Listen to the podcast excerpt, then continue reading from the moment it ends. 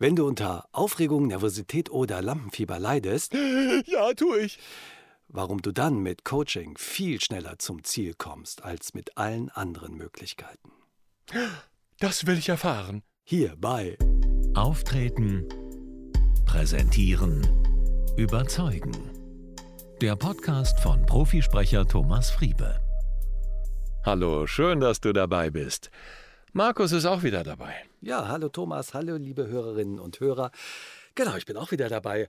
Ähm, in der letzten Folge hattest du eigentlich eher so nebenbei äh, von Therapie gesprochen. Und da stellt sich mir die Frage, was ist eigentlich der Unterschied zwischen Coaching und Therapie? Also ich hatte gesagt, ich mache Coaching und keine Therapie.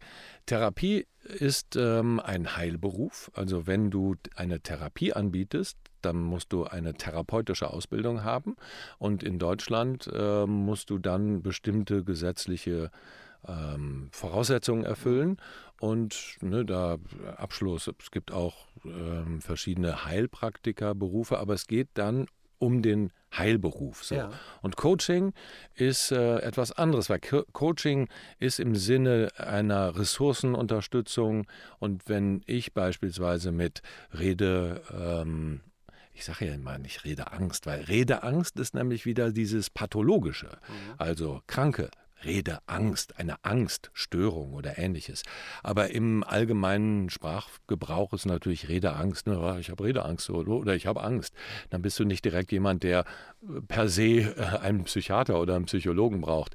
Also ne, können wir durchaus auch von Rede, Redeangst sprechen oder von, wir sagen ja Lampenfieber. Das ist auch nochmal ein Thema, wie man das so abgrenzt. Redeangst, Lampenfieber und so. Aber um auf deine Frage zurückzukommen, Coaching ist klar abgegrenzt von Therapie. Therapie, Heilberuf, Coaching im Business-Kontext oder auch im Lernkontext oder für, für Schüler oder ähnliche Leute. Und ich sage, ich löse Blockaden. Ich heile nicht. Ähm, auch in diesem Sinne, klar hast du manchmal, auch da ist wieder der Begriff sehr schwammig, wenn, wenn wir von Trauma sprechen, dann ist das auch schon wieder was Pathologisches eigentlich, aber auch hier ist so im normalen Sprachgebrauch oft so, ne, oh, da habe ich ein Trauma davon gekriegt. Ne? Und in gewisser Weise ist es auch so, aber das sind, ne, wenn man von Traumata spricht, dann ist das immer so, hat das so was Großes und so was Krankes und so. Und ich rede eigentlich eher von vielleicht Verletzungen oder von Blockaden.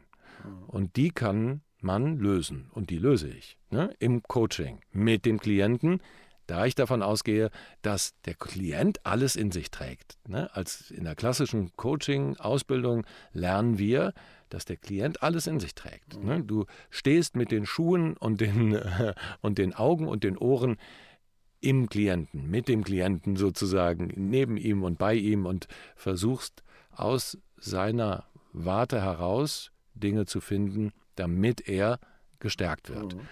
Und ähm, das ist, das ist das klassische Coaching. Und natürlich, wenn es so an Trigger geht, dann ne, kann es schon mal sein, dass man in, ins Studium geht oder in die Schule oder so, ne, in die Erinnerung.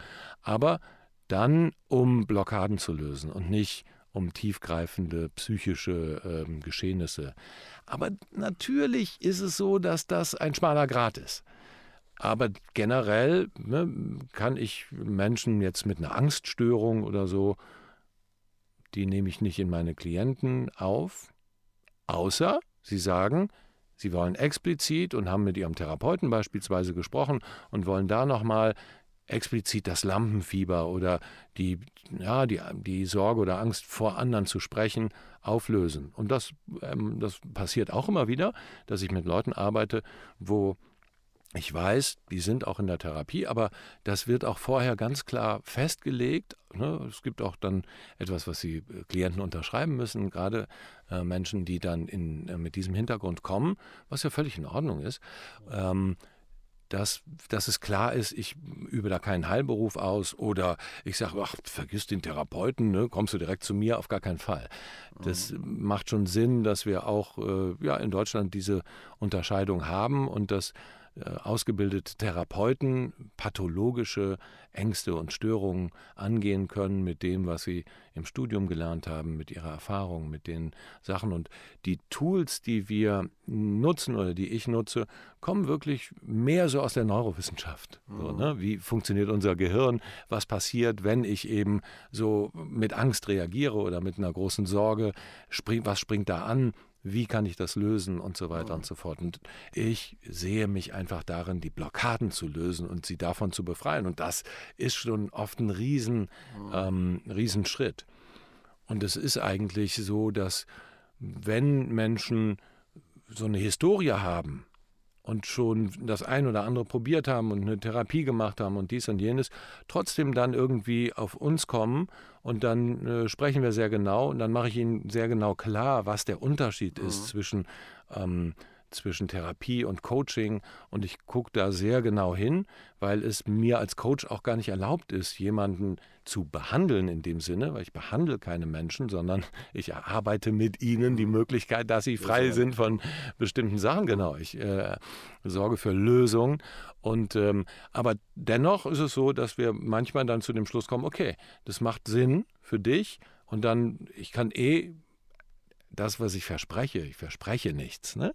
Es ist immer der Klient und es kommt immer auf den Klienten an.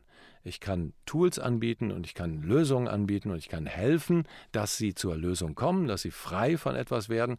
Und äh, ja, unsere Erfahrung, ne, du sprichst ja auch mit, den, mit unseren Klienten, ist schon so, dass wir im Endeffekt noch keinen hatten, der gesagt hat, hat alles nichts gebracht, komme ich nie wieder. So, ne? Also es ist immer eine Verbesserung mhm. da weil schon allein dadurch, dass du dich mit dem Thema auseinandersetzt, dadurch, dass du dich mit dir selber auseinandersetzt, dadurch, dass wir Tools haben, die dir den Bewusstmachungsprozess mhm. im Grunde erleichtern, warum du möglicherweise die oder jene Sorge oder Angst oder starke Aufregung hast, ist immer ähm, mit einem verbesserten oder erhöhten Bewusstsein geht auch immer eine innere Stabilität einher, was wiederum dazu führt, dass du vor anderen wesentlich sicherer bist. So. Jetzt ist es ja so, dass Therapie auch oft über lange Zeiträume geht. Ich weiß aus äh, Schilderungen von äh, befreundeten Leuten, äh, dass das manchmal jahrelang gehen kann.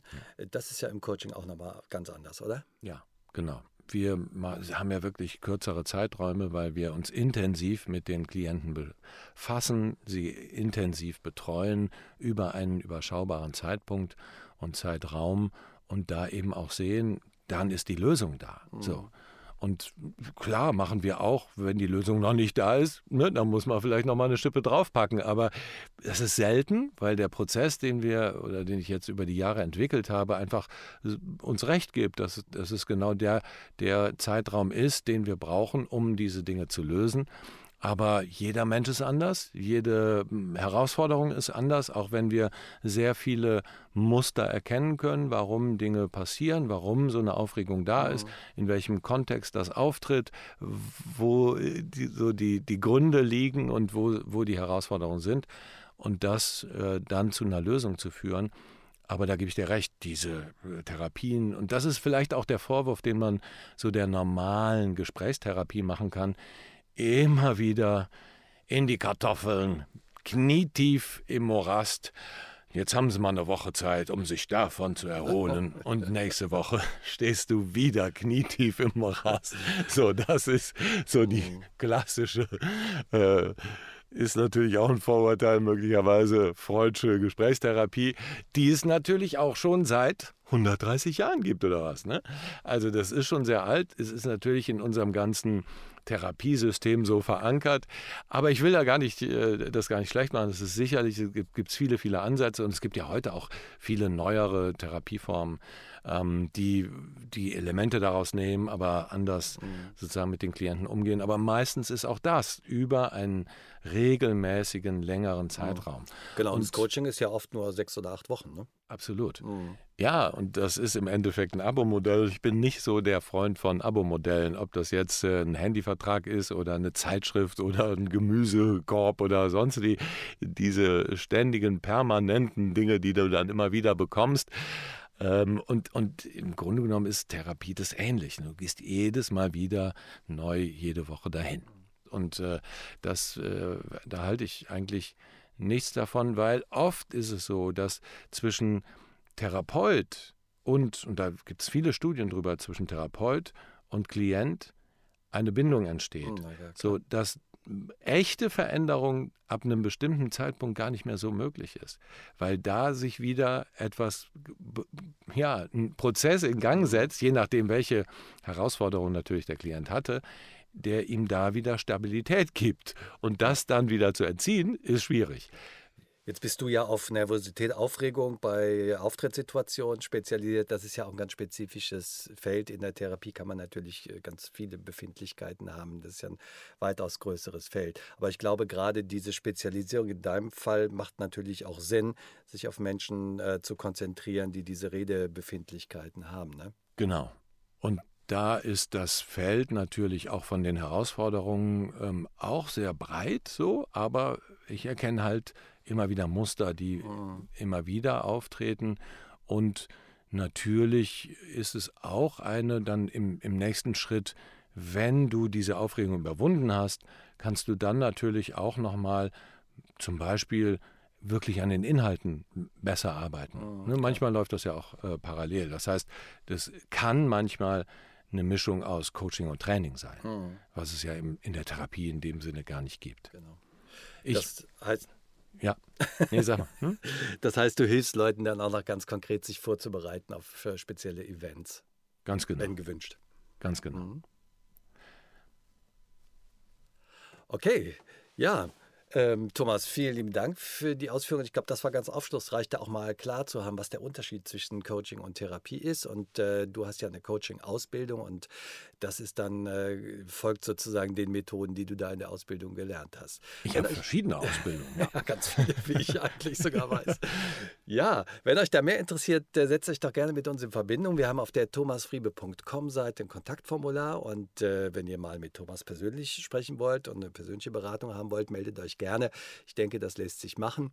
Und äh, ja, Thomas, vielen lieben Dank für deine Ausführungen und ähm, dann sage ich mal, bis bald. Vielen Dank dir, Markus, und euch auch fürs Zuhören. Alles Liebe, euer Thomas Friebe.